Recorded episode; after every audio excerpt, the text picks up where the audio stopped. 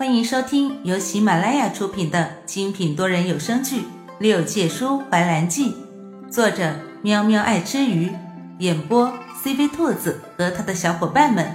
欢迎订阅收听。第三十五集，这里是三重幻境，往生珠和青雀碎片就在里面。严怀心生疑虑。天下无不劳之时，你就如此让我们过去？吴求扬手举过脸侧鼓掌，公子果然考虑周全，不错。天下无不劳之时，不过你们需要付出的东西在另一头。我要做的就是打开石门，迎接二位的到来。那时候就是我索取报酬的时候了。不过嘛。兰叔见他面色有异，不过什么？无求木然捂唇轻笑，哼，不过迄今为止，我还未见过有人能活着出来。严怀一听，兰叔，你回去。他让他回去。入了石门，必是凶险异常，生死听天由命。兰叔知道他是想保护他，也怕他拖后腿，但是。兰叔正欲点头，就见吴求抓着他的肩膀往石门里丢，力气之大，根本让兰叔反驳不了。严怀也来不及阻止，只能眼睁睁地看着兰叔进了石门。他气急地箍住吴求的喉咙：“你在做什么？我在做什么？”吴求指着自己，歇斯底里地冲他大叫：“哼！今日这门，谁都能不进。”唯独他不行，想知道为什么吗？哼，等你出来，我告诉你呀。说完之后，他像一个疯子一样毫无理智的大笑，那谨慎的姣好面容在那一刻也变得恐怖。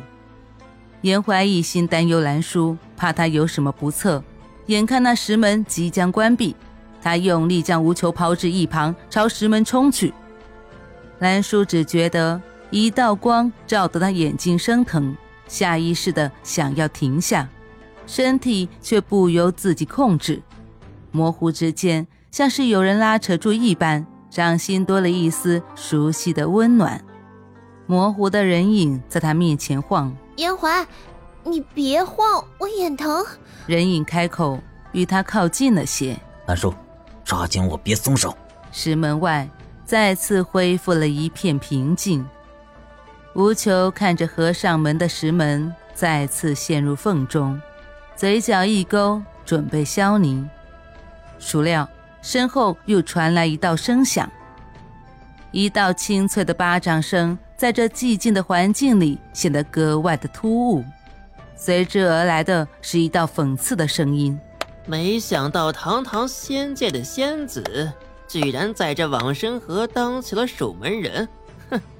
亏得那苏叶妖君守着一副不知从哪儿得的尸骨，如着魔一般，四处寻找起死回生的秘术。吴求看着来人，厉声喝道：“你是谁？怎么会认识苏叶？”光芒散去的时候，兰叔感觉自己像是在天上。难道自己又回仙界了？等他睁开眼的时候。眼前附上了一条白绫，虽有隔阂，但是不影响事物。不过兰叔比较好奇的是，这白绫是从哪来的？在此之前，他必须先解决下眼前的处境。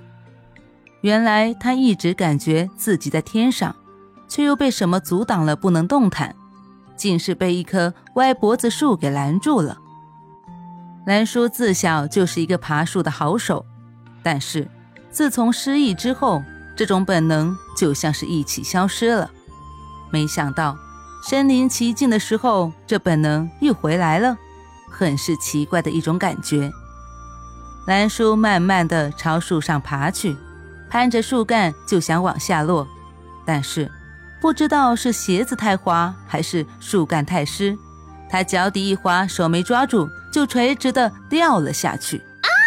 兰叔大叫的落地，身下不知道是做到了什么，没有预料之中的疼痛，软软的、柔柔的，还能感觉到底下传来细微的吸气声。谁？是谁？身下一阵女音咆哮，中气十足。兰叔顿时感觉是自己又闯祸了。姑娘啊，对不住，对不住啊，我我不是故意的。兰叔连忙爬起来致歉，愧疚地将这女孩子扶起。他弹了弹自己身上的灰尘，骂骂咧咧地抬头。这一抬头，兰叔就愣住了。这女孩明明是花灵，但是她不是在岸上吗？什么时候也下来了？就在他纳闷的时候，旁边一只手将他扯了过去。这里是三重幻境，一切都不是真的，快走！严怀拽着兰叔就走，一路还哼唧着让他不许回头，直到入了城郊无人之处，严怀才如释重负般的压低了嗓音：“我出来的时候就发现了，这里皆是由闯入者的意识所改变的。”我们所见所闻的都是自己心底最深处的意识，走是上计，避开最好，知道否？兰叔连忙点头，幸好有严怀在，否则他一个人在这幻境里还不得疯了。严怀一路都在寻找可以留宿的地方，这里昼夜皆是颠倒的，如今天色已晚，我们先找一个地方休息。严怀，你说这里能看见的都是我们心底最深处的意识。可是，如果一个人什么记忆都没有了，那么那些忘记的东西能看见吗？严怀看了他一眼，警告道：“不要胡思乱想，这样才能保命。”说完，他打量了一下四周，这里是由往生珠和青雀碎片一起筑起的幻境。一旦幻境出现崩塌，那么说明往生珠和青雀碎片遭到了破坏。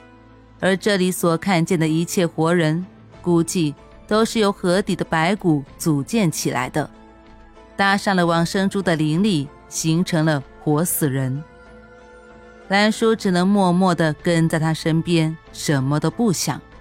只是这周围阴森森的，不能怪他不胡思乱想啊。兰叔的危险意识向来很强，这附近的不对劲，很快就能察觉出来。他们现在身处在一座小镇上，大街上却没有一个人，十分的荒凉，就好似一座鬼城。再往前走是一个十字路口。严怀，我们现在应该往哪边走啊？